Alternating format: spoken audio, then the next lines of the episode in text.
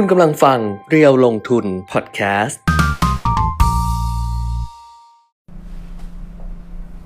มาแล้วยังคะ มาแล้วยังคะ มาแล้วมั้งเออสวัสดีนะครับ ทุกทุกท่านนะครับ ก็ได้ยินเสียงอะไรชัดเจนดีเนาะเมื่อกี้ทดสอบระบบ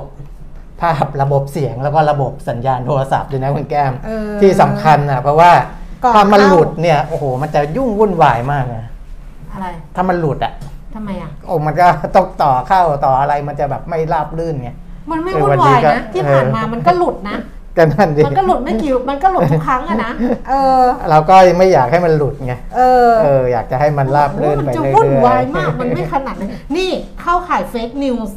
บิดเบือนทำให้ตื่นตระหนกเอาเหรอเออเขาห้ามใช่ไหมใช่เนี่ยบิดเออเฟเออกนิวบิดเบือนทำให้ตื่นตระหนกเพราะว่าบอกโอ้ถ้ามันหลุดไปมันจะวุ่นวายมากเนี้ย ซึ่งมันไม่ได้เป็นขนาดนั้นไม่ได้ขนาดนั้นโอ้ยเออมันไม่ได้ขนาดนั้นคุณปีมิตรมันหลุดไปก็เข้าใหม่เออใช่ป่ะดูก็ดูต่อไม่ดูก็ไม่ดูอะไรอย่างเงี้ยอ่าฮะแล้วทำไมมีแมสสายอันจังไหนอะเนี่ย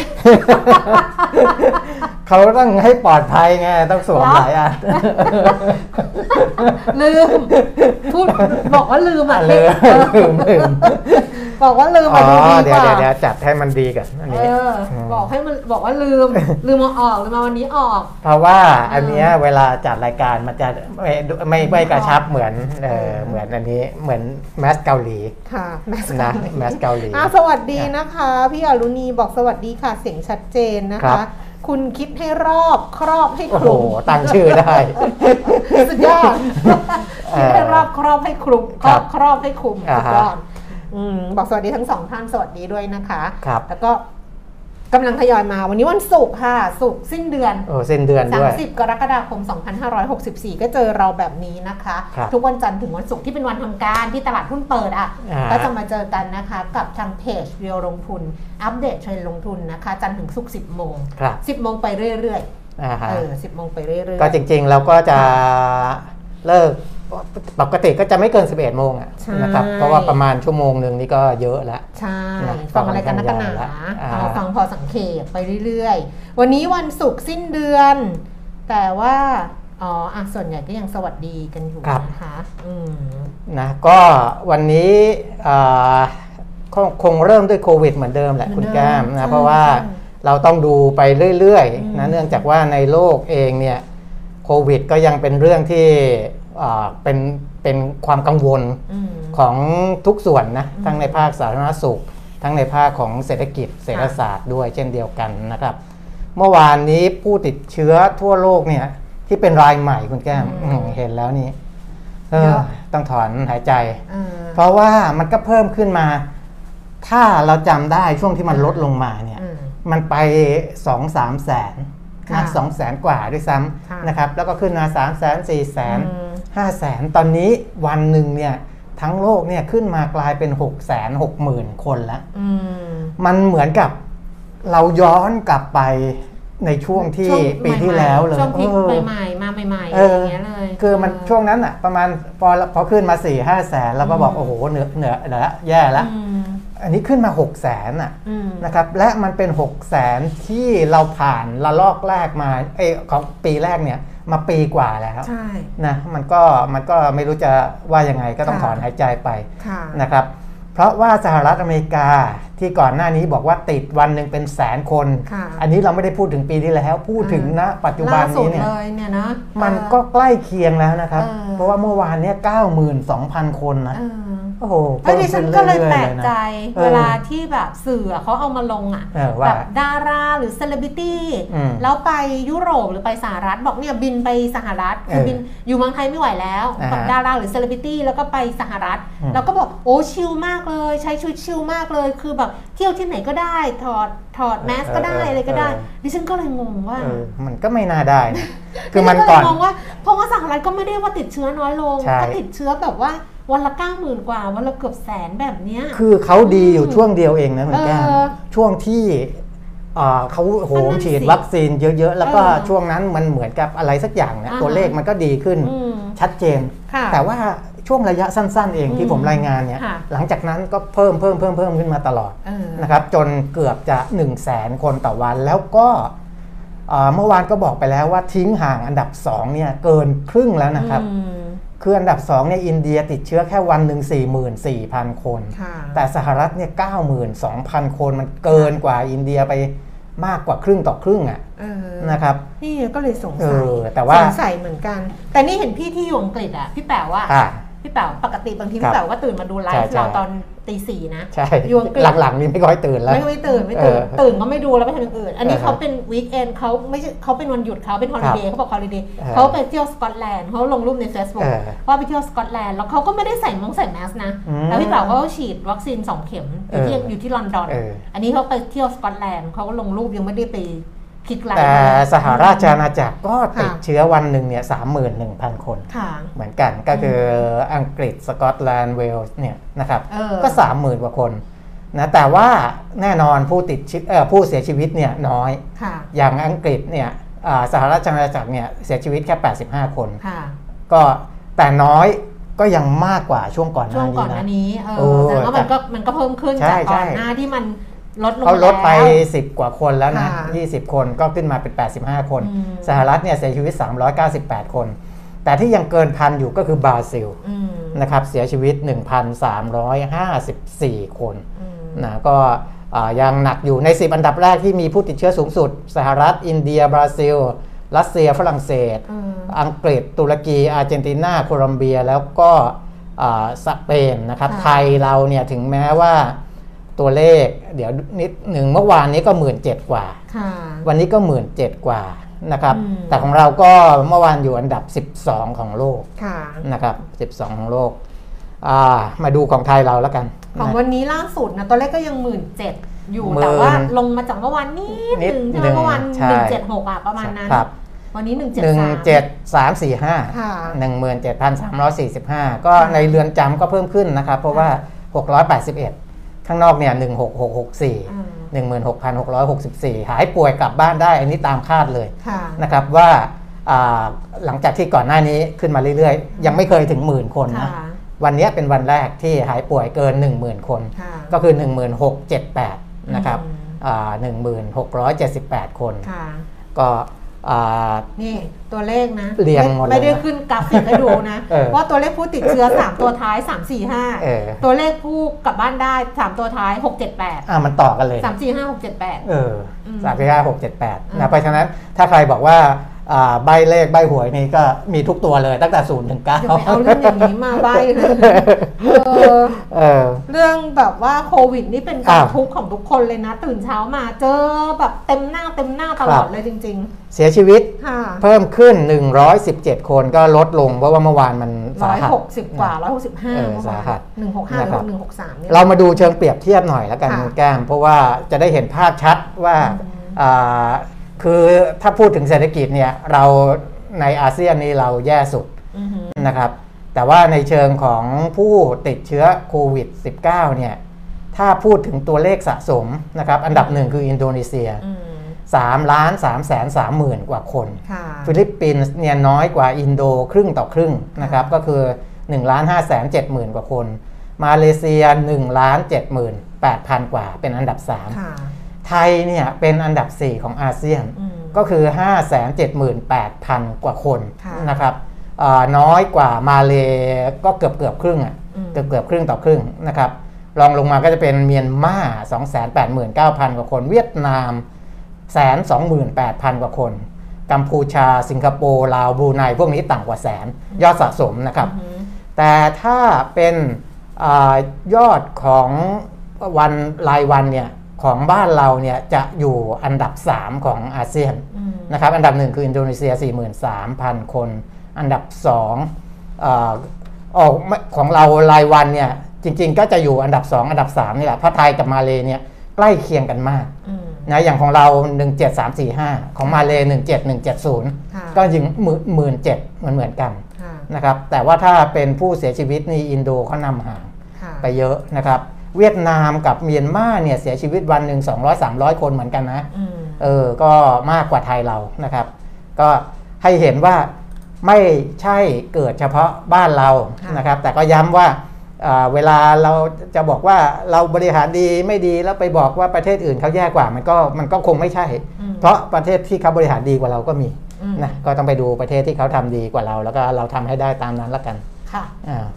นะประมาณนี้โควิด ค่ะ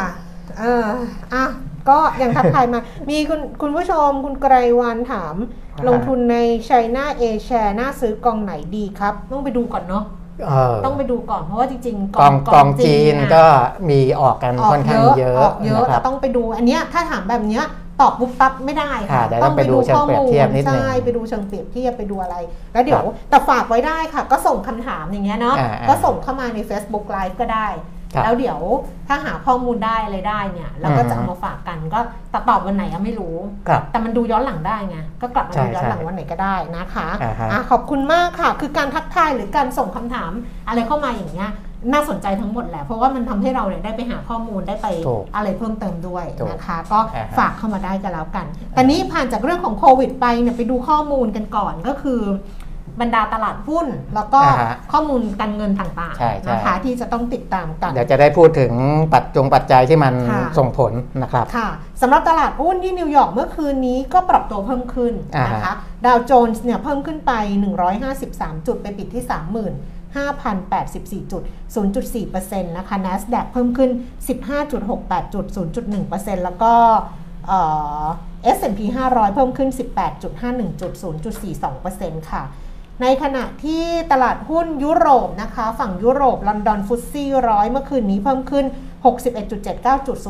0.88% CAC 40 ตลาดหุ้นปารีสฝรั่งเศสเพิ่มขึ้น 24จุด0.3%แล้วก็ดัคสังเฟิร์ตเยอรมนีเพิ่มขึ้น 70จุด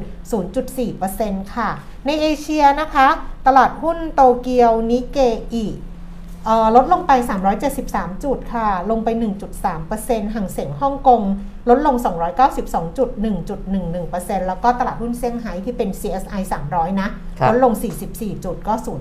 0.9%ดิฉันเพิ่งดูซีรีส์จีนจบอ่าฮะ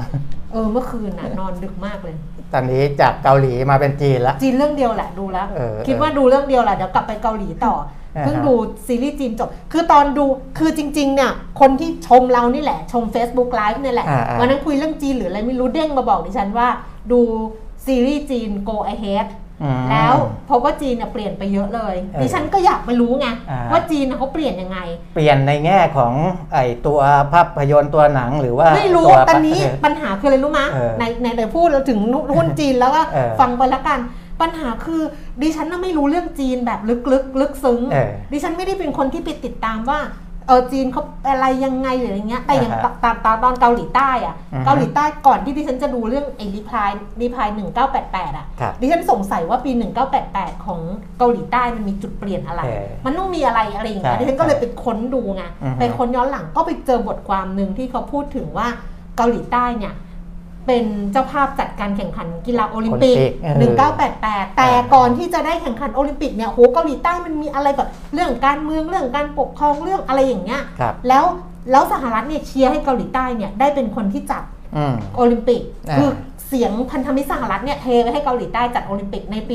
1988 ซึ่งเป็นจุดเปลี่ยนหมดเลยคุณเปียมิตรอืมเพราะว่าการจะจัดโอลิมปิกมันคือโชว์ถูกมันโชว์ทั่วโลกเลย แล้วทุกคนคือก็จะพุ่งสายตาไปมันต้องเปลี่ยนหมดอ่ามันต้องลงทุนอะไรต่ออะไรเยอะแยะ ทั้งอุตสาหกรรมทั้งเออเลือกตั้งอะเออทั้งแบบทั้งรัฐบาลทั้งอะไรเงี้ยคือเปลี่ยนครับก็เลยเออแต่แต่ในในในหนังอะในซีรีส์อะหนึ่งอ่าก็แปดแปดก็ไม่ได้พูดถึงไอ้ตรงนี้นะอืมแต่มันทำให้เราอะไปศึกษาข้อมูลไงอืมเราก็เลยเห็นการเปลี่ยนแปลงของเกาหลีใต้ว่ามันอ่าฮะมีจุดเปลี่ยนตรงนั้นครับแต่จีนเนี่ยดิฉันไม่ได้ไปดูใกล้ชิดไงไม่ได้อ่าแบบไม่ได้เป็นจีนศึกษาอ่าฮะเพราะฉะนั้นเนี่ยพอไปดูซีรีส์แล้วอะก็จะไม่ได้ประโยชน์ จะไม่ไม่รู้ว่าเปลี่ยนอะไราเออไม่รู้ไม่รู้ด้วยซ้ำว่า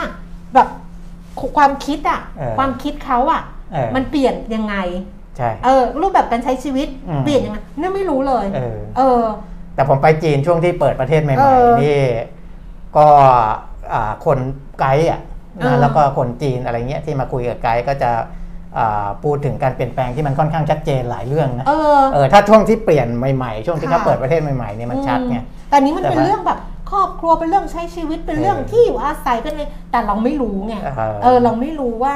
ว่าอันเนี้ยมันเฮ้ยมันเปลี่ยนไปเยอะแค่ไหนยังไงอืมเดี๋ยวถ้าอยากรู้มากกว่านี้ก็จะไปหาอ่านนะครับอันนี้ก็ดีเหมือนกันนะก็คือแบบเออก็ต้องไปหานะ แต่ว่าเออแต่ว่าอาจจะยังไปไม่ถึงจุดนั้นอ่าฮะอาจจะยังไปไม่ถึงจุดนั้น อันนี้ก็พูดพูดไปแล้วก็เล่าให้ฟังไปเลยก็แต่แล้วกันเดี๋ยวที่คุณแก้มพูดถึงจีนเกาหลีใต้อะไรพวกเนี้ยเออนะครับ เดี๋ยวผมมีไอ้ GDP ไตรมาสสองของเออประเทศเหล่านี้มามา เล่าให้ฟังด้วยค่ะ ก็รู้ว่านะเขาใหญ่ว่าเป็นแล้วก็รู้ว่าอุ้ยเออเขาแต่อันนี้กำลังเขียนคือไม่ได้เขียนรีวิว ปกติดูซีรีส์แล้วจะเขียนรีวิวอ่าแต่เรื่องเนี้ยไม่กล้าเขียนรีวิว เพราะว่ามันเราไม่ได้แบบ เราไม่ได้อะไรอย่างเงี้ยแต่อ่าที่เขียนแล้วบอกที่เห็นสังเกตที่ต่างจากเกาหลีใต้ คือเราดูซีรีส์เกาหลีใต้เนี่ยอ่าเราไม่เห็นสินค้าแบรนด์เนมอืแม้กระทั่งไอ้ของกงของกินน่ะเราก็จะเห็นที่มันเป็นเกาหลีเกาหลีโทรศัพท์ก็ซัมซุงอะไรอย่างเงี้ยนึกออกปะอ่าอ่าอ่าแต่ในซีรีส์จีนนะ โทรศัพท์ก็คือ iPhone เอเออกระเป๋านะที่แบบบรรดาแม่ ๆ ถือก็คือหลุยส์วิตตองชนแนลเออเออ แล้วก็แล้วของกินนะเออกินไอศครีมฮา g ก n นดัสอ่ากาแฟต้องสตาร์บัคส์เออซึ่งในซีรีส์เกาหลีใต้ไม่เห็นแบบนี้ค่ะไม่อืมไม่เห็นอืมเอออันเนี้ยก็เลยเขียนอันเนี้ยแต่ว่าก็ยังไม่แล้วจีนเนี่ยเขาเป็นอย่างนี้จริง ๆ นะเอคือออ่า เวลาเราไปเนี่ยในย่านที่ขายของเนี่ยเออคือคนจีนเองเนี่ยจะซื้อของแบรนด์เนมแท้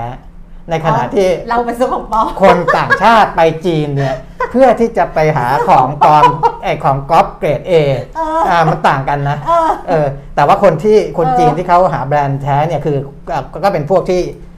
ชั้นกลางขึ้นไปนะมีสตางค์คือมีรายได้นิดนึงนะเอเอออมีสตาเขางค์ฐานะเขาดีนิดนึงเออดูแล้วนเขามีกำลังต่าซื้อแล้วเขาก็เออแล้วเอออาจจะเห็นแบบว่าบ้านเมืองเขาอะแต่ไม่รู้ว่าอันนี้เมืองไหนนะไอโกครับเฮดเนี่ยรู้ว่าดูไกลปักกิ่งอะอืมเพราะว่าลูกจะไปทำงานปักกิ่งแม่ไม่ให้ไปอะไรอย่างเงี้ยอ๋อบอกไกลไงเออแต่ก็ไม่รู้เมืองไหนอะไม่ได้บอกว่าไม่รู้จักด้วย แต่ว่าอ่าฮะดูแล้วอะเขาก็ เขาก็อยู่กันดีนะครับเขาก็มีความเจริญรุ่งเรืองแบบเมืองเขาก็น่าอยู่อะไรเออประมาณเนี้ยนี่ไงอะคุณเอบอกจีนพัฒนาเร็วมากใช่ไหมใช่ใช่เขาใช้วีแชทหมดเลยเออเขาเขาใช้ทุกไม่ต้องย่าไม่หยิบไม่จับมีไม่มีเงินเงินสดกันดละเขาเออวีแชทหมดเลยค่ะเออเขาไปซื้อกาแฟเขาก็ใช้ครับวีแชททุกอย่างแล้วเขาก็อ่าอ่า เขาก็ add แบบเวลาเราคุยกัน add ขอ add ไลน์หน่อยเขาก็จะอ่าบอก add วีแชทอะไรอย่างเงี้ยอืมเขาแบบอืมเขาเขาไม่ใช้เงินเลยเขาแบบอะไรครับอย่างเงี้ย อันเนี้ยในซีรีส์ตลอดทั้งเรื่องเลยอ่าฮะอ้าวเดี๋ยวค่อยกลับมาดูไปละกลับมากลับมากลับมาก่อนเออกลับมาดูตลาดหุ้นไทยนะคะ ตลาดหุ้นไทยเนี่ยดัชนีราคาหุ้นเช้าวันนี้ก็ปรับตัวลดลงครับอหุ้นไทยเนี่ยดูเป้าแป้มากคุณปีมิตรเออ ก็เนี่ยก็ยังพูดถึงค่ะเรื่องจะล็อกดาวน์เพิ่มเติมจะอะไรกันอยู่เลยไงเออมันจะไปได้ยังไงล่ะเนี่ยป้อแป้มากเลยนะดัชนีราคาหุ้นเช้าวันนี้นะคะ 10นาฬิกา20 นาทีตอนนี้เนี่ยอยู่ที่ 1,534.42 จุดค่ะ ลงไป 3.36 จุด มูลค่าการซื้อขาย 13,000 ล้านบาท แล้วก็ SET50 917.21 จุด ลงไป2จุด 2.13จุด0.2%มันลงไม่เยอะหรอกแต่ว่ามันก็ลงไปเรื่อยๆไงครับมันก็ลงไปเรื่อยๆ อย่างเงี้ยแล้วก็ SET50 มูลค่าการซื้อขาย 7,400 ล้านบาทนะคะ หุ้นที่ซื้อขายสูงสุดอันดับหนึ่งก็คือไทยออยล์อืม43 บาทลงไป 4 บาท มูลค่าการซื้อขายเยอะมากนะ1,200กว่าล้าน เออพันสองร้อยกว่าล้านพันสองร้อยกว่าล้าน ราคาลงไป8%อ่าฮะอันดับที่2 d t แทนะคะ ขึ้น X XD ค่ะ ราคา 35 บาท 50 ลดลง 25 สตางค์ ปตทลงอีกนะ 35 บาท ลดลง 50 สตางค์ค่ะ แล้วก็ปูนซีเมนไทย 422 บาท เพิ่มขึ้น 12 บาทค่ะ อันดับที่ 5 เป็น KBank 102 บาท ลดลง 1 บาท 50 สตางค์ GPSC 77 บาท 25 สตางค์ ลดลง 2 บาท 25 สตางค์ค่ะ TTA Tourism ไทยนะคะ 15 บาท 60 เพิ่มขึ้น 30 สตางค์ AS 18 บาท 30 ลดลง 60 สตางค์ Precious Shipping PSL 23 บาท 20 เพิ่มขึ้น 20 สตางค์ แล้วก็ SC SCGP ครับ69 บาท 75 สตางค์ เพิ่มขึ้น 1 บาทนะคะอ่าเดี๋ยวให้เหตุผลเป็นตลาดหุ้นเพิ่มเติมบ้านเรานินิดหนึ่งไทยออยล์นะครับ เพราะว่าขึ้นอันดับหนึ่งด้วยอ่ามูลค่าที่เยอะ แล้วก็ราคาก็ลดลงเยอะด้วยนะครับ 9%กว่ามั้งเมื่อกี้อืมที่เห็นเนี่ยนะ เพราะว่า ไทยออยล์เขาไปประกาศซื้อหุ้นเพิ่มทุนของบริษัทจันทราอาซารีนะครับอ่าเป็นบริษัทปิโตรเคมีของประเทศอินโดนีเซียอืมมูลค่าการลงทุนประมาณ 1.2 พันล้านเหรียญหรือว่า 40,000 ล้านบาทอืมนะครับ40,000 ล้านบาทเนี่ยจะได้ถือหุ้นแค่ 15%นะอืมเออจะได้ถือหุ้นแค่ 15%ซึ่งไทยออยก็จะไปกู้เงินจากบริษัทแม่ปตท นะแล้วก็มีการขายหุ้น GPSC มีการออกหุ้นเพิ่มทุนอะไรต่างๆเนี่ยคือใช้เงินค่อนข้างเยอะอะค่ะพูดง่ายๆนะใช้เงินค่อนข้างเยอะเพราะฉะนั้นเนี่ยก็อาจจะมีความกังวลเรื่องนี้กันด้วยค่ะนะครับเรื่องหนึ่งเพราะว่าอ่ามันจะต้องคือไม่ได้ไม่ได้ไม่ได้ใช้เงินตัวเองเงินอืมเงินเงินสดสำรองอย่างเดียว ต้องไประดมนู่นระดมนี่นะมีการเพิ่มทงเพิ่มทุนด้วยนะครับอืมอะอันนี้ก็เดี๋ยวค่ะดูให้เขาประเมินมูลค่าออกมาอีกทีแล้วกันว่าอ่า หลังจากที่ใช้หลาย ๆ วิธีในการระดมทุนมาเพื่อที่จะไปซื้อหุ้นเนี่ยมันจะทำให้เกิด dilution effect ยังไงบ้าง แต่ตอนเนี้ยเกิดผลในด้านลบแล้วล่ะ เช่นกับราคาหุ้นสำหรับนะไทครับยออยล์นะคะอืมซึ่งวันนี้มูลค่าการซื้อขายสูงที่สุดอันดับหนึ่งตอนนี้ 1,400 กว่าล้านแล้วครับราคาลงมา 9%ค่ะ อยู่ที่ 42 บาท 75 สตางค์ลงไป 4 บาท 25 สตางค์อ่าฮะนี่พูดเรื่องจีนอีกนิดนึงจะบอกว่าครับ ซีรีส์จีนไม่เคยดูใช่ป่ะ แต่ดูอันนี้เรื่องแรกนะอ่าฮะ โอ้พระเอกหล่อมากเลยนะ อ๋อ พระเอกจีนหล่อ คนจีนเขาหน้าตาดีอยู่แล้วไปดูนักกีฬานักกีฬาจีนสิ โอ้โห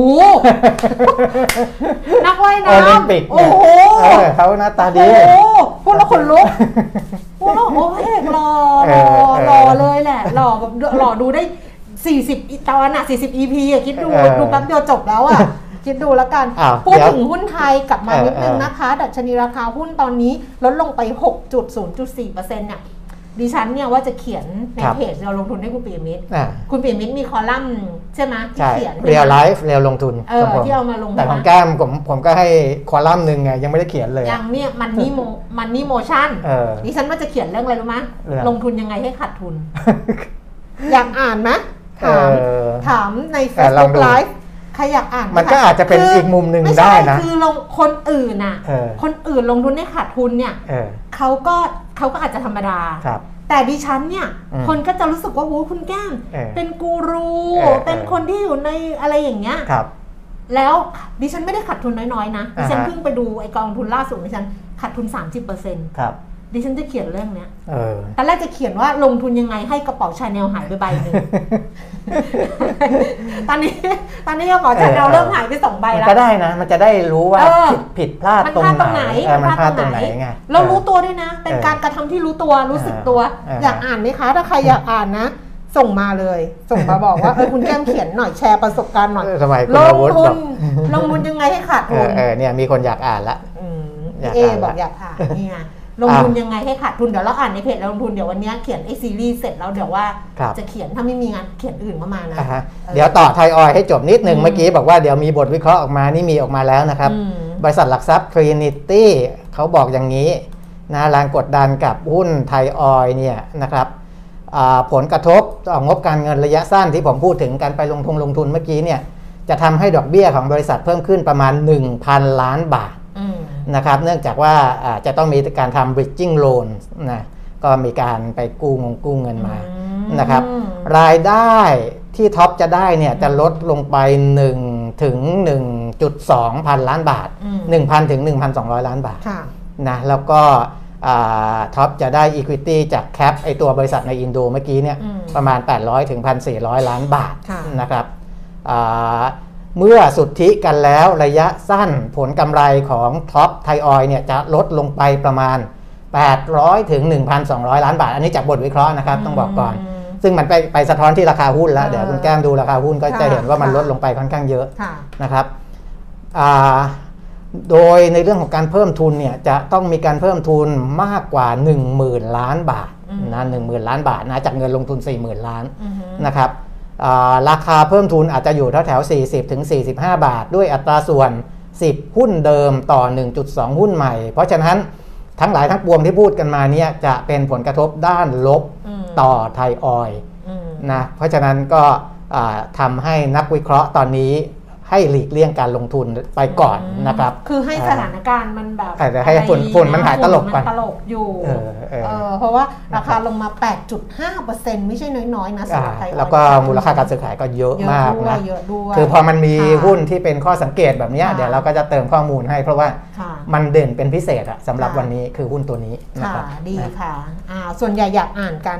มันไม่ได้ธรรมดาด้วยนะคะอ่าที่ที่เดี๋ยวจะเดี๋ยวจะจะไม่บอกว่าลงทุนกองไหนเออแต่ว่าเดี๋ยวจะไปหามาให้ดูว่าเนื้อในของเขาอะครับที่เขาไปลงอะมันเป็นยังไง แล้วครับดิฉันเนี่ยจากสองแสนเหลือแสนสองอะฮะอ๋อก็เกือบครึ่งหนึ่งโอ้ตอนนี้มันประมาณแสนสามดีนะลงไม่เยอะเออสองแสนลงทุนยังไงให้สองแสนเหลือแสนสองเออนี่กูรูกูรูพี่แก้มของจริงอ่าฮะเออพี่คุณอาวุธนะบอกจงใจขาดทุนพี่จะบ้าเหรอคนบ้าเลยลงทุนแล้วจงใจขาดทุน เออเอาอะไรมาคิด อัตราแลกเปลี่ยนค่ะแล้วระบาดพูดแล้วเจ็บใจ แต่อยากแชร์ไงอ่าฮะก็จะเขียนให้อ่านแบบสนุกสนุกๆไม่เครียดครับจะบอกด้วยว่าวินาทีนั้นคิดอะไรยังไงแล้วที่มัน ที่เรายังคาราคาซังกับมันเพราะอะไรอะไรอย่างเงี้ยเออเนาะรออ่านแล้วกันเราอ่านในเพจนะคะ เดี๋ยวมาให้ลงให้น้องเขาลงในเพจเราลงทุนเนี้แหละครับนะแต่อาจจะขอแชร์ไปขวัญชนกวุฒิกุลแฟนเพจด้วยนะเอาเลย เพิ่มยอด เพิ่มยอดไงเพิ่มยอดเออต้องทำงานเพิ่มยอดอ่าฮะอัตราแลกเปลี่ยนเช้าวันนี้ 32 บาท 89 สตางค์นะคะ แล้วก็ราคาทองคำค่ะ ขยับขึ้นนะครับ 1,829 เหรียญต่อออนซ์นะคะ ราคาในบ้านเรา 28,300 28,400 ราคาน้ำมันวันเนี้ยนะฮะบ้านเราปรับขึ้น ปรับขึ้นอ่าอีกอ่าปรับปรับสองวันติดแล้วนะครับ28ขึ้นวันหนึ่ง30ขึ้นวันหนึ่งสองรอบแล้วนะอ่าฮะแต่ว่าวันนี้ราคาในตลาดโลกนะคะราคาน้ำมันดิบเบรนท์ค่ะ 75 เหรียญ 65 เซนต์ก็ลดลง 40 เซนต์เวสเท็กซัส 73 เหรียญ 21 เซนต์ลงไป 41 เซนต์ดูไบ 72 เหรียญ 81 เซนต์ก็เท่าเท่าๆเดิม แต่ดูกราฟสิเห็นปะเป็นรูปตัววีเราขึ้นอะมาเห็นไงเอแต่อเขาว่าไม่เห็นกันไงเออนะมันเพราะก็ว่าแอดมินเราทำงานที่บ้านตอนเนี้ยเออเราต้องอยู่แบบนี้ไปอีกถ้าเขาบอกจะล็อกดาวน์สองเดือนนะเออเราก็ต้องอยู่แบบแห้งๆอย่างนี้ไปเรื่อยๆนะอะก็ ประมาณนี้ก่อนประมาณนี้ก่อนไม่มีกราฟิกอะแต่ว่ากราฟน้ำมันนะคะ ถ้าวาดรูปมันจะเป็นอย่างเงี้ยอย่างเงี้ยแล้วก็วืดเออแล้วก็ขึ้นมาอย่างเลยนะเไอ้ไอ้ช่วงที่มันขึ้นมาระยะหลังเนี่ยใช่คือแท่งนี้ข้างเออไอ้ไอ้ไอ้กราฟข้างบนเนี่ยค่ะนะครับอืมก็เนื่องจากเรื่องของตัวเลขเศรษฐกิจมของสหรัฐด้วยอะไรด้วยนะครับอืมก็เดี๋ยวเดี๋ยวผมจะพูดอ่าเล่าให้ฟังนะเพราะว่ามันก็มีตัวเลขอัปเดตขึ้นมาหลายตัวอืมเริ่มจากที่เจอโรมพาวเวลอ่า หรือว่า FOMC นะครับธนาคารกลางสหรัฐเออที่เมื่อวานบอกไปแล้วนะอืมเรื่องว่าอ่าผ่อนคลายนโยบายการเงินเหมือนค่ะเดิมเนี่ยนะครับก็เลยทำให้อาของบ้านเราเองก็นำนำนโยบายตรงเนี้ยมาประเมินกับบ้านเรานะครับ แต่ว่าห้องค้ากสิกรไทยเนี่ยบอกว่าไอ้เฟดเนี่ยน่าจะเริ่มลดมาตรการซื้อสินทรัพย์ ต้นปี 2022 ก็คือต้นปีหน้าอืมนะครับ เรื่องของ QE เนี่ยปีนี้ ยังไม่น่าจะทำอะไรอืมนะครับไปทำต้นปีหน้า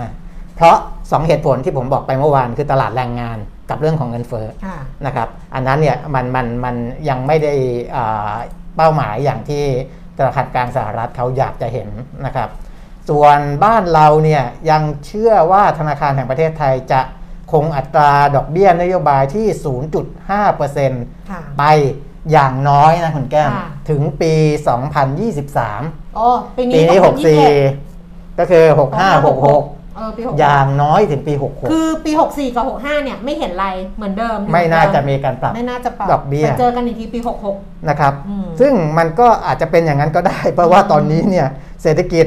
ไทยเราเนี่ยไม่ใช่ในสายตาของคนไทยอย่างเดียวนะค่ะในสายตาของต่างประเทศกำลังเริ่มมองมอง แปลกๆแล้วอืมกับเศรษฐกิจไทย เพราะว่ามันโตต่ำมากค่ะๆนะครับ แล้วเราก็พูดถึงว่าคลังจะประกาศตัวเลขใหม่เมื่อวานนี้ค่ะก็ออกมาแล้ว ประกาศแล้วใช่ไหมนะครับ ใช่อืมนะเดิมเนี่ยคาดการไว้ช่วงเดือนเมษายนที่ผ่านมาบอกว่าอ่าปีนี้จะโต 2.3%ถูกไหมอ่าอ่าลดลงมาวูบเหลือ 1.3%คือหายไปเปอร์เซ็นต์หนึ่งเลย ใช่อืมคือถ้าเป็นช่วงก็คืออืม0.8 ไปจนถึง 1.8อืมนะครับ แล้วก็อ่าถ้าเป็นค่ากลางๆก็คือ 1.3%นอืมะอันนี้เนื่องจากว่าตัวเลขนักท่องเที่ยวต่างชาติที่ลดลงไปอย่างมากนะครับหลักๆเลยอืมนะสำหรับปีนี้ ส่วนอ่าทำไมถึงไม่ติดลบอืมนะที่ผมบอกแล้วว่าทางคลังเขาก็ยืนยันว่ายังไงก็ไม่ติดลบอืมเพราะว่าส่งออกยังเป็นตัวช่วยประคับประคองอยู่ค่ะและส่งออกเนี่ยจะโตมากกว่าที่คาดไว้เดิมด้วยคุณค่ะแก้มค่ะเดิมคาดว่าจะโต 11%ม ตอนนี้คาดไว้ว่าจะโตเพิ่มขึ้นถึง 16.6%เลยอืมขึ้นเยอะนะฮะถ้าเป็นช่วงก็คือ 16.1 ถึง 17.1ค่ะการเติบโตของส่งออกนะอ่าถ้าเป็นค่ากลางก็ 16.6 นะครับ อันเนี้ยจะประคับประคองทำให้เศรษฐกิจไทยปีนี้ไม่ถึงกับขยายตัวติดลบนะครับอืมส่วนปีหน้ายังคงมองว่าอาจจะโตได้ 4-5%อยู่ค่ะนะครับ ปี 2565 ก็ อันนี้เป็นในเรื่องของตัวเลขเศรษฐกิจนะส่วนอ่าเรื่องของการรักษาระดับเงินคงคลังอะไรต่ออะไรเนี่ยถึงแม้ว่าจะอ่าเก็บเงินได้ต่ำกว่าที่ประมาณการเนี่ยอย่างน้อย 2 0 0แสนกว่าล้านบาทนะอืมแต่ก็ยังสามารถรักษาระดับเงินคงคลัง ปีงบประมาณ 2564 ไว้อย่างน้อย 4 แสนล้านบาทได้ค่ะนะเพราะฉะนั้นอ่า ทางกระทรวงการคลังบอกว่ายังไม่ต้องกังวลเกี่ยวกับเรื่องของการบริหารจัดการเงินคงคลัง คือที่กลัวว่าถังแตกหมดตังค์แล้วอะไรอย่างเงี้ยเออใช่ไหมยัก็งเออยังบริหารจัดการได้อยังบริหารจัดการได้ถึงแม้ว่าจะค่ะเก็บเงินได้ได้น้อยกว่าเป้าก็ตามค่ะนะครับค่ะอันนี้เรารู้อยู่แล้วว่าเงินต้องเก็บได้น้อยอยู่แล้วค่ะนะครับเพราะเงินเก็บได้น้อย GDP โตต่ำเนี่ยมันจะกระทบมาถึงหนี้สาธารณะต่อ GDP นะครับอย่างที่เราบอกแล้วว่าอาตอนนี้มันก็ปริมปริม60 เปอร์เซ็นต์ซึ่งเป็นเพดานเพดานหนี่สาธารณะต่อ GDP แล้วแต่เพดานเนี้ยมันเป็นเพดาน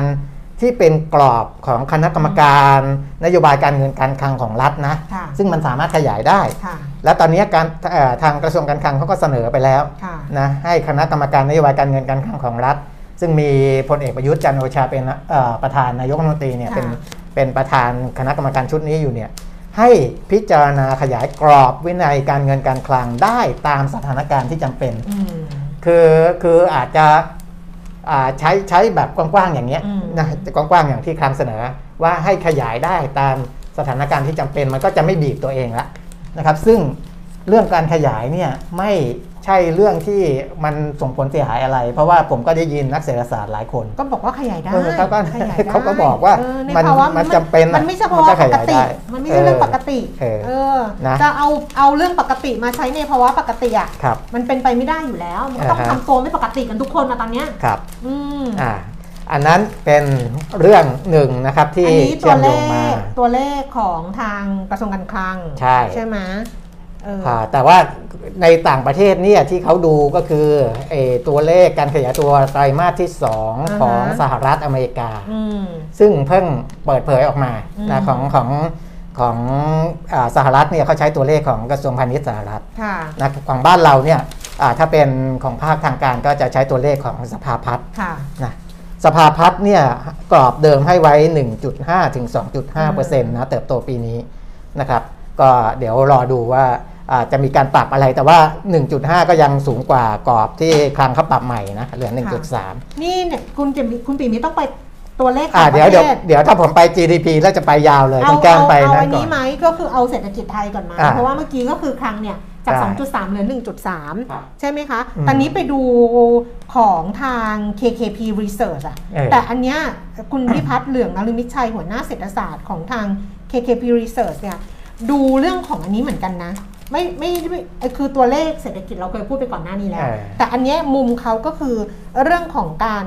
ฉีดวัคซีนครับนะคะบอกว่าการระดมฉีดวัคซีนป้องกันโควิด -19 เนี่ยยังเป็นทางออกที่ดีที่สุดเออในของวิกฤตอ่าฮะกรณีฐานที่ควบคุมการระบาดได้ใน 3 เดือนนะครับทาง KKP Research เขาบอกว่าผู้ติดเชื้อเนี่ยจะทำจุดสูงสุดเดือนสิงหาคมอือฮึที่ 20,000 รายต่อวันครับ แล้วก็ทำให้เศรษฐกิจไทยปีเนี้ยเติบโต 0.5%อืมส่วนกรณีเลวร้ายคือดีดีนี่คือควบคุมการระบาดได้ใน 3 เดือนอันนี้ดีนะอ่าฮะดีนะเติบโตได้ 0.5%ครับเออยอดผู้ติดเชื้อสูงสุด สิงหาคมเนี่ยสองหมื่นราย แต่ไม่ใช่ตัวเดียวกับที่เรามาดูเมื่อวานของกรมควบคุมโรคที่บอกว่าจะไปพีคเดือนตุลาตุลาอ่าเออ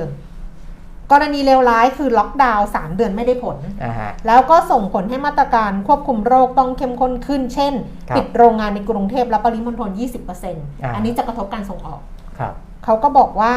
เอ่อถ้ากระทบการส่งออกซึ่งเป็นเครื่องยนต์เดียวที่ขับเคลื่อนเศรษฐกิจไทยในใช่เวลานี้ก็คาดว่ากรณีเลวร้ายที่สุดนะคะ เป็น worst case เลยนะอืมผู้ติดเชื้อเนี่ยจะสูงสุดเดือนกันยายนอ่า40,000 รายต่อวันอ่าฮะก็คล้ายๆกับ ใกล้เคียง กรมควบคุมโรคอ่าฮะเมื่อวานที่ดูกัน ครับ แล้วก็เศรษฐกิจไทยปีนี้จะติดลบ 0.8%อืมอืมอันนี้คือคุมอะไร คือเพไม่ราะได้ว่าเลยไอ้เครื่องยนต์หลักเนี่ยมันคือส่งออกไงเออคือถ้าไอ้เครื่องยนต์ตัวเนี้ยสะดุดมนั่นแหละ มันก็ติดลบเป็นมีโอกาสเป็นไปได้ ค่ะ เพราะว่าตอนเนี้ยอ่าเมื่อกี้ตัวเลขที่คลังเนี่ย ค่ะ ดันขึ้นไปเยอะเลยนะ ใช่ใช่ คือที่มันไม่ติดลบเนี่ยเพราะเขาค่ะดันไม่ใช่เลข2หลักอย่างเดียว ค่ะ จาก 11 ไปเป็น 16เปอร์เซ็นต์เออเลยเพราะฉะนั้นเนี่ยถ้ามันไม่ไปถึงตรงนั้นล่ะค่ะเออมันก็มันมีก็โอกาสมันก็มันก็มีโอกาสไงมันก็ใช่มีโอกาส เพราะฉะนั้นเขาก็อย่าง KKP Research นะก็มองว่าวัคซีนอะเออวันนี้มาแล้วไฟเซอร์มาครับ1.5 ล้านโดสครับใช่ไหมเห็นเมื่อเช้าก็ลงกันหนี้สาธารณะต่อ GDP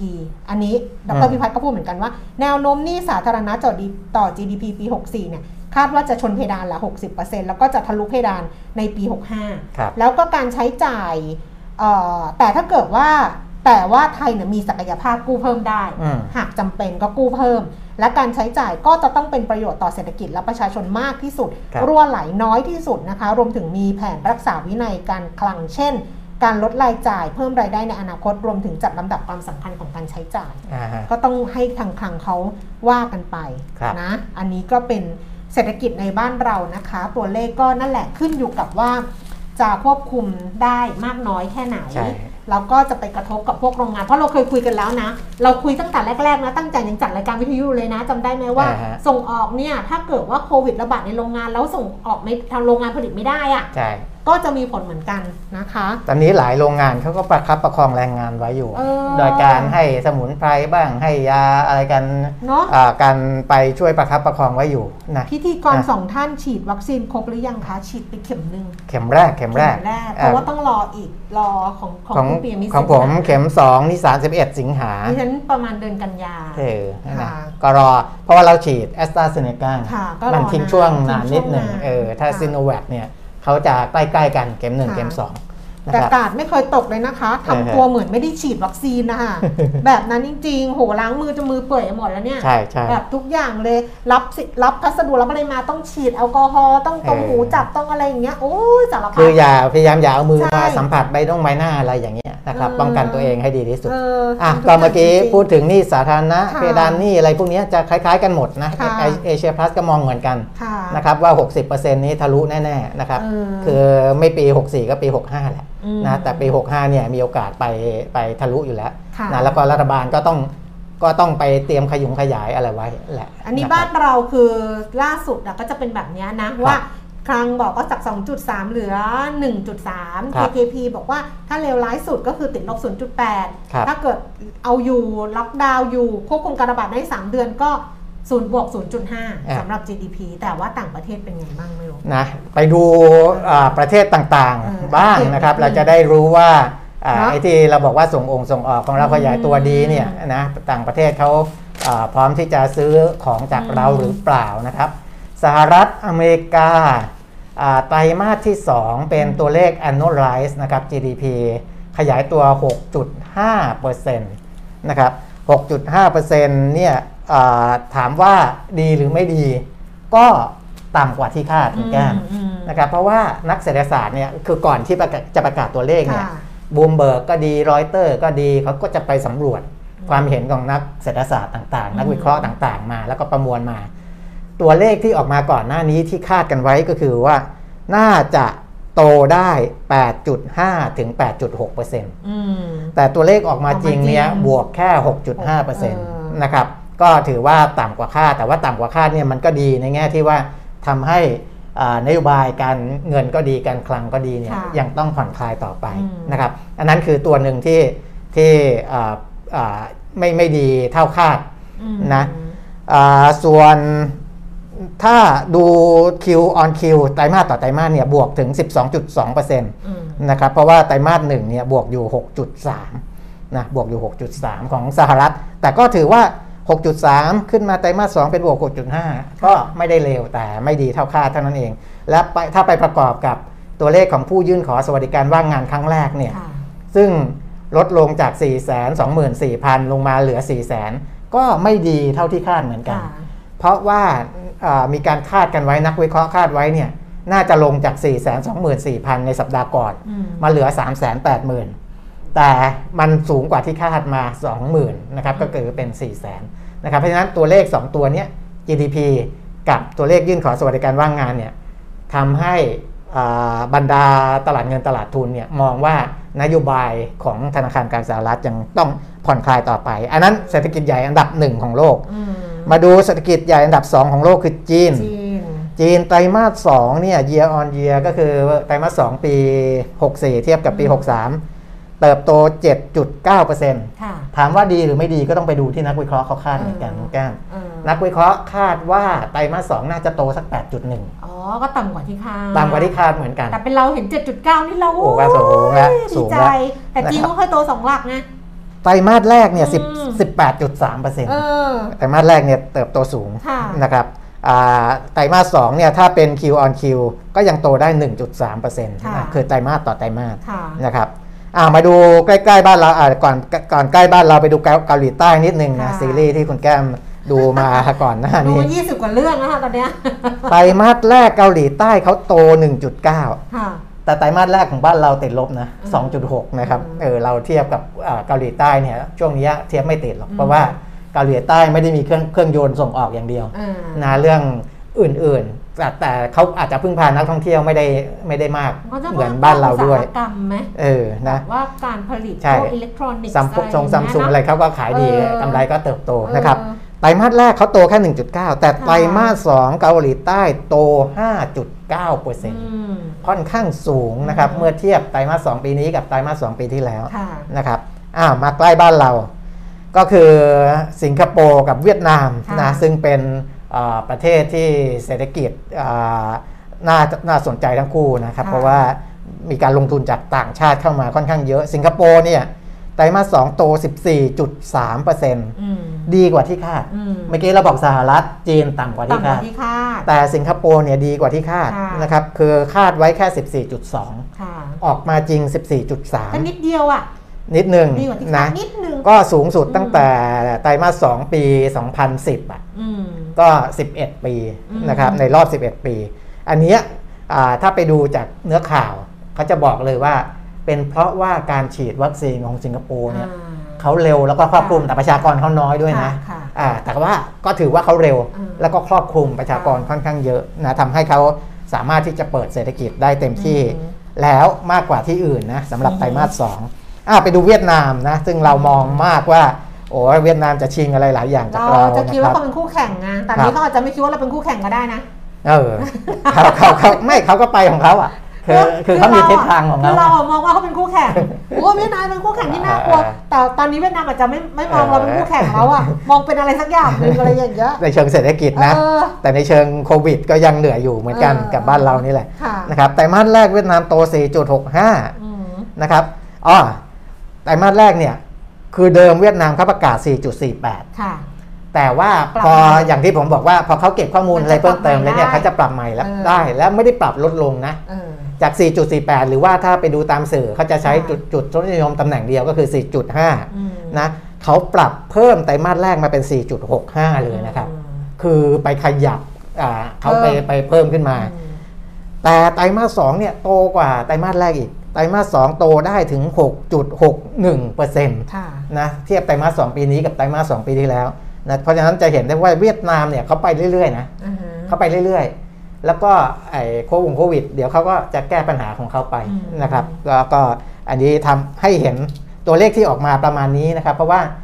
ตอนนี้ยังทยอยออกมาอยู่สำหรับตัวเลขไตรมาสสองใครทำเร็วเขาก็จะประกาศประก่อนกาศออกมานะครับ ก็ค่ะเดี๋ยวพอออกมาได้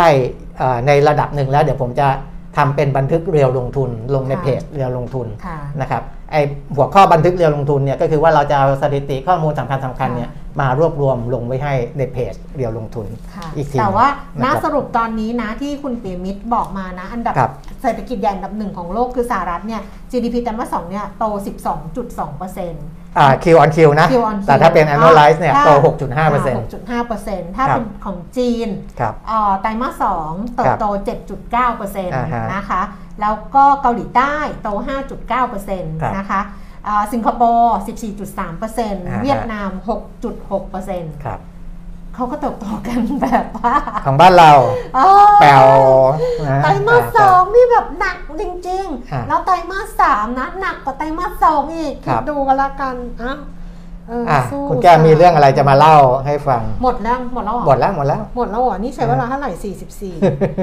44 44 นาทีเออเออวันนี้คนก็ไม่ไม่ไม่ค่อยได้คอมเมนต์อะไรเท่าไหร่นะส่วนใหญ่นะไม่ไม่ไม่ไม่ได้มีเรื่องอะไรจะเล่าให้ฟังเดี๋ยวนะอ่าฮะเดี๋ยวดูก่อนว่ามีข่าวอะไรอัปเดตอีกไหมไม่น่ามีแล้วนะ ก็มีครับเรื่องของแบงก์ชาติเจ่อช่วยลูกหนี้เพิ่มอะไรอย่างเงี้ยนะคะอืมลองดูกันละกันก็จะมีแบงก์ไทยพาณิชย์กรุงศรี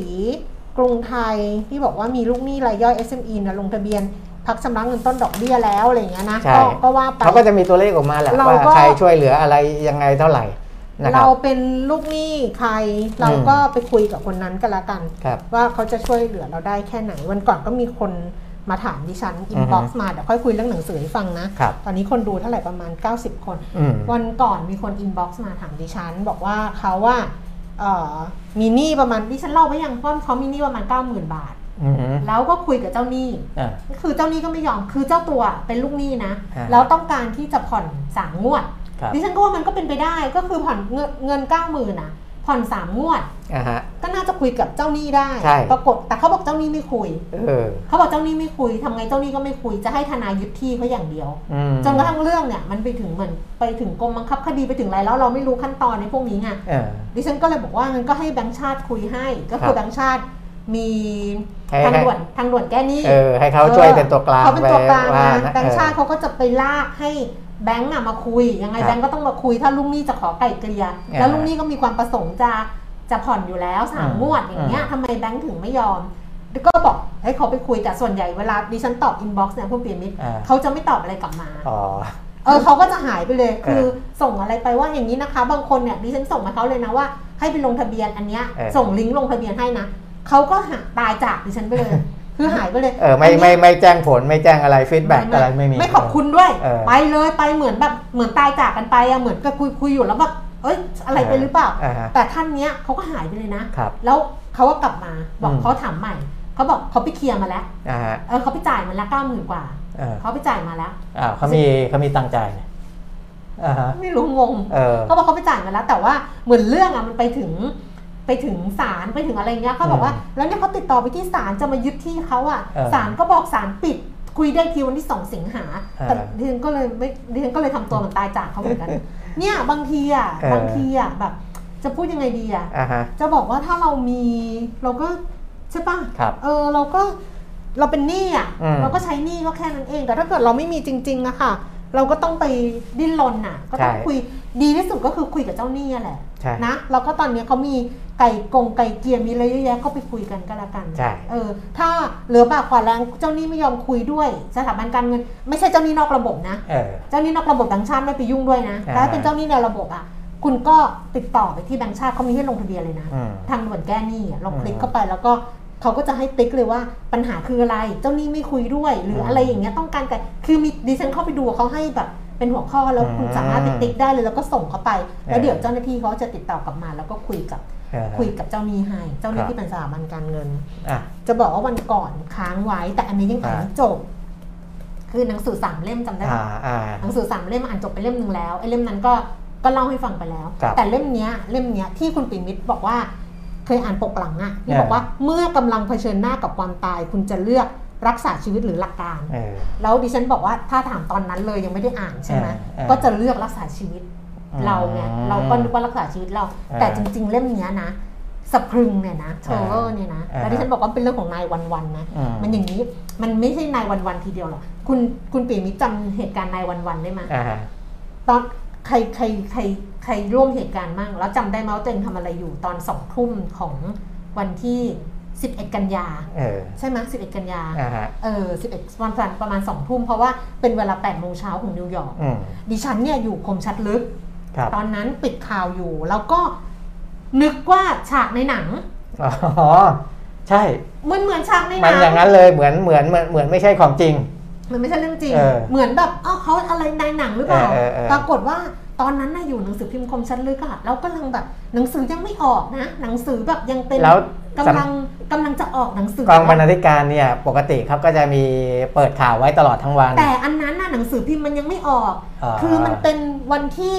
วันที่ 11 กันยาเออคมชัดลึกเนี่ยจะคลอดเล่มแรกเนี่ย 16 15ตุลา16อ๋อ16 ตุลาอีกเออเดือนหนึงแต่เราอะทำงานแล้วไงเออเราทำงานแล้วทำเหมือนจริง คือทำแบบ คุณสุทธิชัยหยุ่นคุณเทพชัยหย่องโอ้ยลงเต็มทีมเออทำเหมือนจริงทุกอย่างเลยทำแบบหนังสือที่ฉันเขียนไว้ใน ไม่เราก็ไม่รู้บรรยากาศวันนั้นน่ะอ่าฮะแล้วมันเหมือนมันเหมือนหนังอืมแล้วทุกคนก็แบบตกใจแล้วในกองบรรณาธิการก็บอกว่าทีวีมันจะเยอะมากเลยใช่ถูกทุกคนก็เปิดทีวีซีเอ็นอะไรอย่างเงี้ยอ่าแล้วมันก็แบบภาพมันก็ซ้ำๆซ้ำๆไงใช่เราก็จะแบบเฮ้ยมันเรื่องจริงเหรอ แต่บรรยากาศในกองวันนั้นน่ะ อะไรที่ทำอยู่ตอนนั้นน่ะ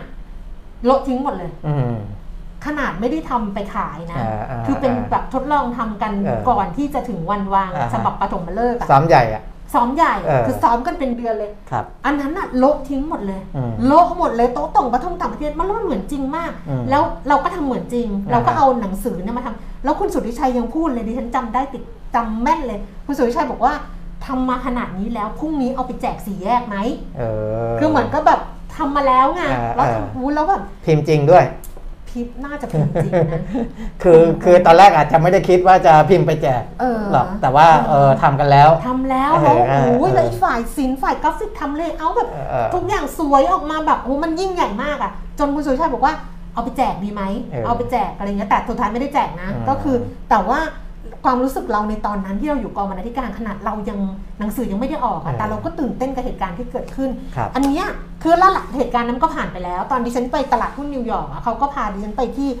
เขาเรียก Ground Zero อะอ่าฮะซึ่งมันเป็นที่ตั้งของตึกไอ้ World Trade สองตึกนี่แหละอ่าแล้วมันก็ลาบพนาศูนย์ไปแล้วไงอืมมันเลยกลายเป็น Ground Zero อะที่มันเป็นลานอะแล้วมันก็จะมีรายชื่อผู้เสียชีวิตอะคุณปิยมิตรอ่าเราไปยืนดูมันเศร้ามากนะ คือมันก็เออนึกถึงอะไรอย่างเงี้ยว่า โห นี่มันเป็นความโหดร้ายของมนุษย์นะ ไอ้เล่มเนี้ยพูดถึงเหตุการณ์วันนั้นเนี่ย ซึ่งเราไม่รู้เพราะเราหลังจากนั้นเราไม่ได้ติดตามอะไรอ่าฮะรู้เปล่าว่าวันที่ไอ้เครื่องบินที่ถูกจี้เนี่ยมันมีเครื่องสหรัฐเนี่ยส่งเครื่องบินขับไล่ประกบนะอ๋อ ส่งเครื่องบินขับไล่ประกบอ๋อเพราะว่า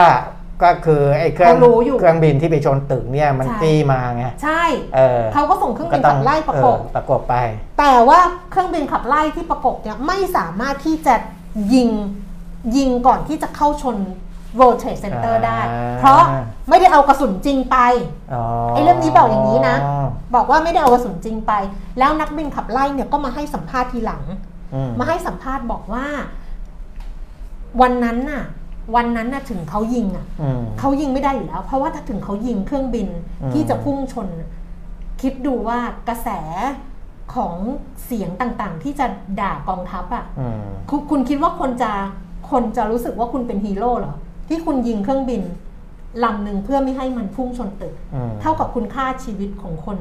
ที่อยู่บนในเครื่องในเครื่องบินนั้นนะในเครื่องบินน่ะอืมคุณมีสิทธิ์อะไรที่คุณจะทำแบบนั้นอืมนักบินขับไล่บอก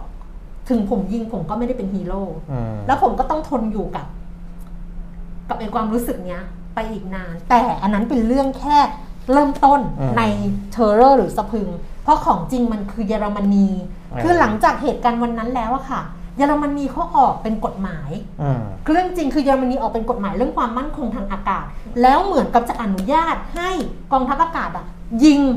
อืมเครื่องบินที่ถูก จี้ถูกไฮแจ็คถูกเอาไปก่อการร้ายอืมแต่ว่ามันมีการถกกันเยอะมาก แล้วกฎหมายนี้ตกไปอืมเพราะว่าเนี่ยเขาถึงบอกไงว่าคุณจะเลือกรักษาชีวิตหรือหลักการอ๋อเพราะว่าหลักการก็คือว่าคุณไม่สามารถที่จะฆ่าคนคนหนึ่งเพื่อรักษาคนคนหนึ่งอืมคือทุกคนเนี่ย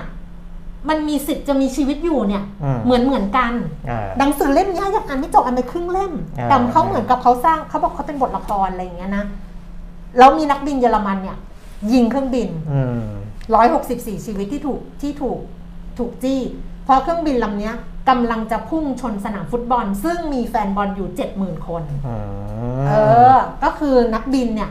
ยิงตัดสินใจยิง164คนเครื่องตายหมดทั้งลำทั้งโจรทั้ง คนทั้งลูกเรือทั้งผู้โดยสารอ่าเขาบอกเขาเพื่อรักษาชีวิตคน70,000 คนในสนามฟุตบอลอ่าฮะคันเนี้ยศาลก็เลยดิฉันอ่านไปถึงครึ่งเล่มแล้วเออก็เลยบอกว่ามันใช่หรือไม่ใช่อืมเออแล้วเขาบอกว่าหนังสือเล่มนี้จะไม่มีคำตอบแต่ให้เราเป็นคนอ่านอะครับอ่านจนจบแล้วให้เราตัดสินว่าอ่าฮะถ้าเป็นเราอะ แบบไหนครับ ยากนะอืมสนุกไหมเล่าสนุกไหมเล่าสนุกไหมอะ สนุกเราช่วงเหมือนจะหลับเลย ไม่หลับไม่หลับเหรอเหรอเออเออสนุกสนุก ไม่แต่ถ้าถามไอ้ถึงถ้าเอาไอ้ประโยคเนี้ยไปถามสายลับที่เขาเป็นสายลับสมมติเกาหลีเหนือเกาหลีใต้เนี่ยไงเยอรมนีเนี่ยเออเขาจะเขาเขาก็จะตอบว่าอะไรล่ะแต่เขาก็ไม่เขาก็ยอมยอมสละชีแต่วิตหลักอ๋อแต่มันมีอันหนึงนะเออมันมีอันหนึงนะ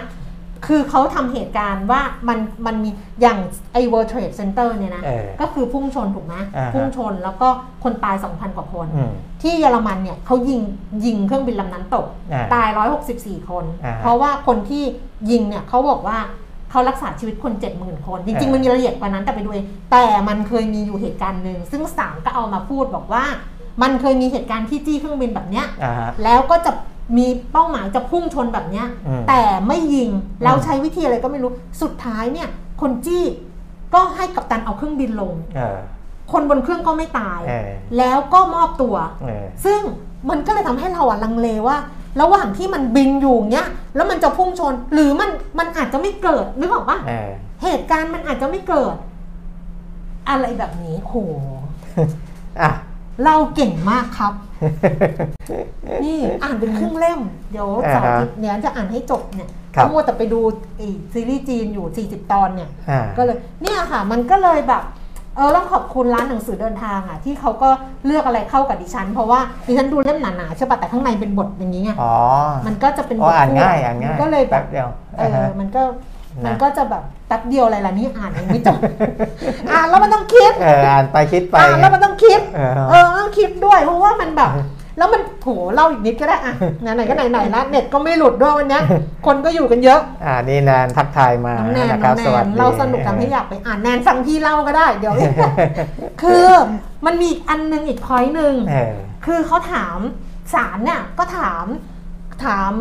ทหารสองคนซึ่งคนคนหนึงเป็นคนขับเครื่องบินยิงเนี่ยอืม อีกคนหนึงอยู่ที่ส่วนควบคุมเนี่ยครับศาลไม่ได้ถามคือศาลก็ผู้พิพากษาก็ถามถามมาแต่อายการอะเอออายการมาถามว่าอะไรรู้ไหมถามว่าดูเวลาแล้วว่าคุณมีเวลาทั้งหมดอะประมาณ 28 นาทีหรือ 52 นาทีอะไรนี่แหละ มีการมีคำสั่งให้อบพยพคนออกจากสนามฟุตบอลไหมเออ อันนี้ก็บอกว่าไม่ใช่หน้าที่เขาเออ ทหารบอกไม่ใช่หน้าที่เขาเออ เป็นหน้าที่การหนึ่งอายการก็บอกว่าถามว่ามีไหม เออ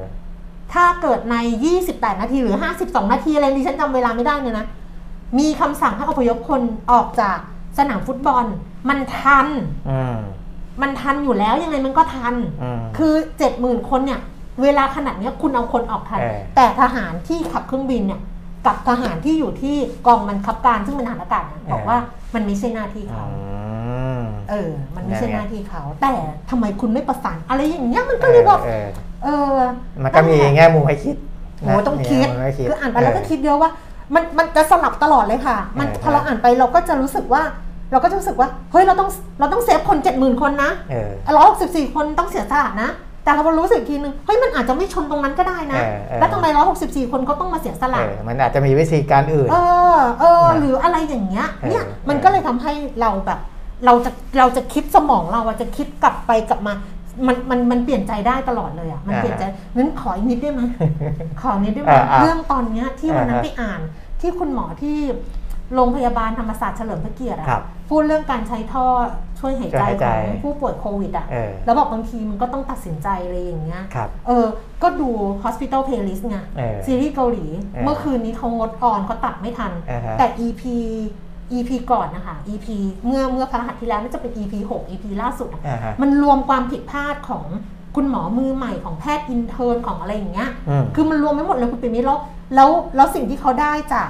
จากคือเขาทำผิดอะ คือหมอใหม่ก็ก็ผิดพลาด หมอ intern ก็ผิดพลาดอืมทำแบบเหมือนกับเป็นข้อผิดพลาดของเขาแล้วเขาก็ไปขอโทษอาจารย์หมอไงอ่าฮะไปขอโทษอาจารย์หมอแต่สิ่งที่เขาได้จากอาจารย์หมอและหมอรุ่นพี่คือ บอกไม่เป็นไรอืมเพราะอาจารย์หมอหมอรุ่นพี่ก็เคยผิดพลาดมาก่อนอืมนั้นสิ่งที่เขาได้นะจากหมอใหม่กับหมอ intern นะสิ่งที่เขาได้ก็คือว่า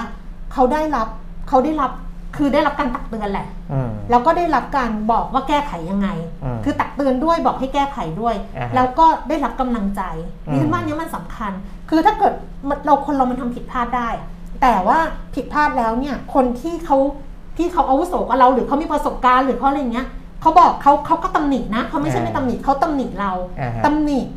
ข้อผิดพลาดของเรา บอกวิธีการแก้ไขว่าต้องเป็นแบบนี้อืมแล้วให้กำลังใจอะ คือมันก็เราก็จะโตไงอ่าแล้วมันก็จะโตได้มันก็จะอะไรได้ แต่สิ่งหนึ่งที่เป็นหมอหมอจุนจุนวานเนี่ยเขาพูดกับ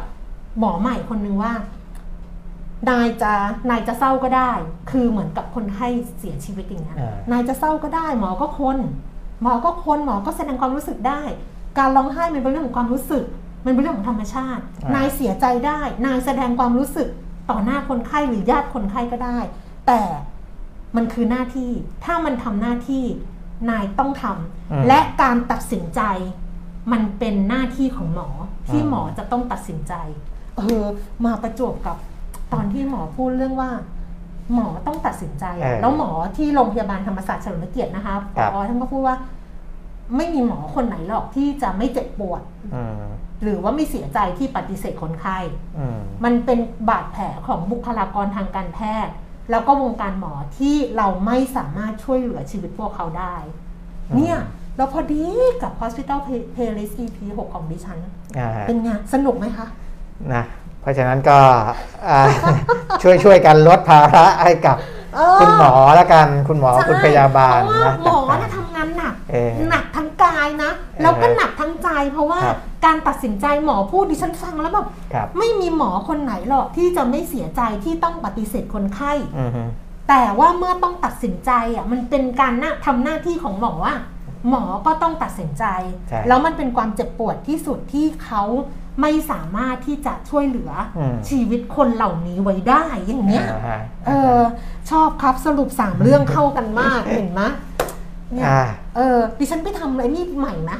ฮะ Facebook Live แบบเรื่องอย่างเงี้ยของตัวเองอย่างเงี้ยกูไม่มีคนดูไงในต้องเอาเพเป็นจเปียมิดในเพจขวัญชนกอ๋อวุไม่ฒิกุลไงทำอะไม่ทำอะเออเห็นเร็วลงทุนคนดูเยอะเอไงอเออ แบบชอบไหมคะแบบเออเนาะ เออ โอ้นี่เล่าแล้วอินเนอร์เยอะบอกแล้ว อ่าฮะเนี่ยสนุกค่ะเห็นใจคุณหมอมากยิ่งขึ้นจริง อืม คิดดูดิ คือหมอนั่นน่ะ คือเขาให้หมอใหม่ไปขานเวลาเสียชีวิต ครับ แต่ว่าใส่เครื่องช่วยหายใจ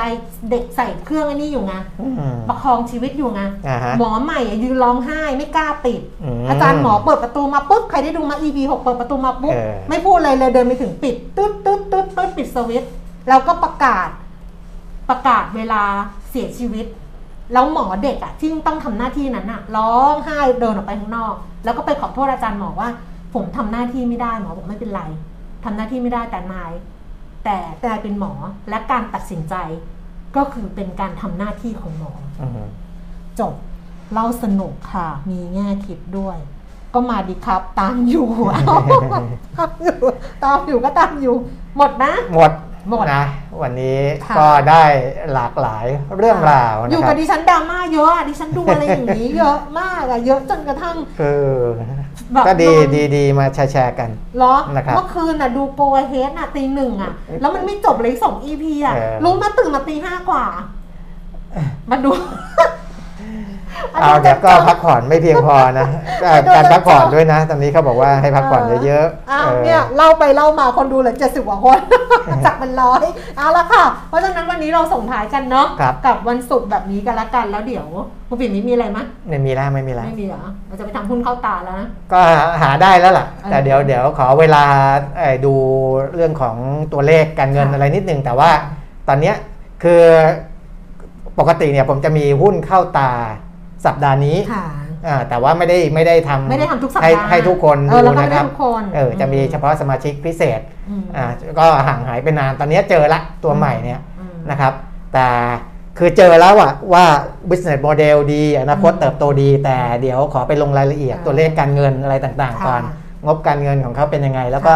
เร็วๆเนี้ยก็จะทำค่ะแล้วก็เดี๋ยวทำเสร็จแล้วจะมาบอกอีกทีนึงค่ะนะว่าเออจะได้รับไอ้คลิปที่ผมทำเนี่ยค่ะ ช่องทางไหนอย่างไรค่ะเดี๋ยวค่อยว่ากันอีกทีตรงนั้นค่ะนะใครอยากอ่านหนังสือสะพรึงนะสะพรึงเทอร์นะคะอืมดิฉันเขาส่งมาให้ ไม่ใช่ดิเขาส่งมาให้ ดิฉันซื้อแหละ แต่ว่าเจ้าของร้านเป็นคนเลือกให้อืมเข้าไปดูเพจหนังร้านหนังสือเดินทางครับ Facebook ก็ค่ะเพจร้านหนังสือเดินทางอ่าฮะ Passport Book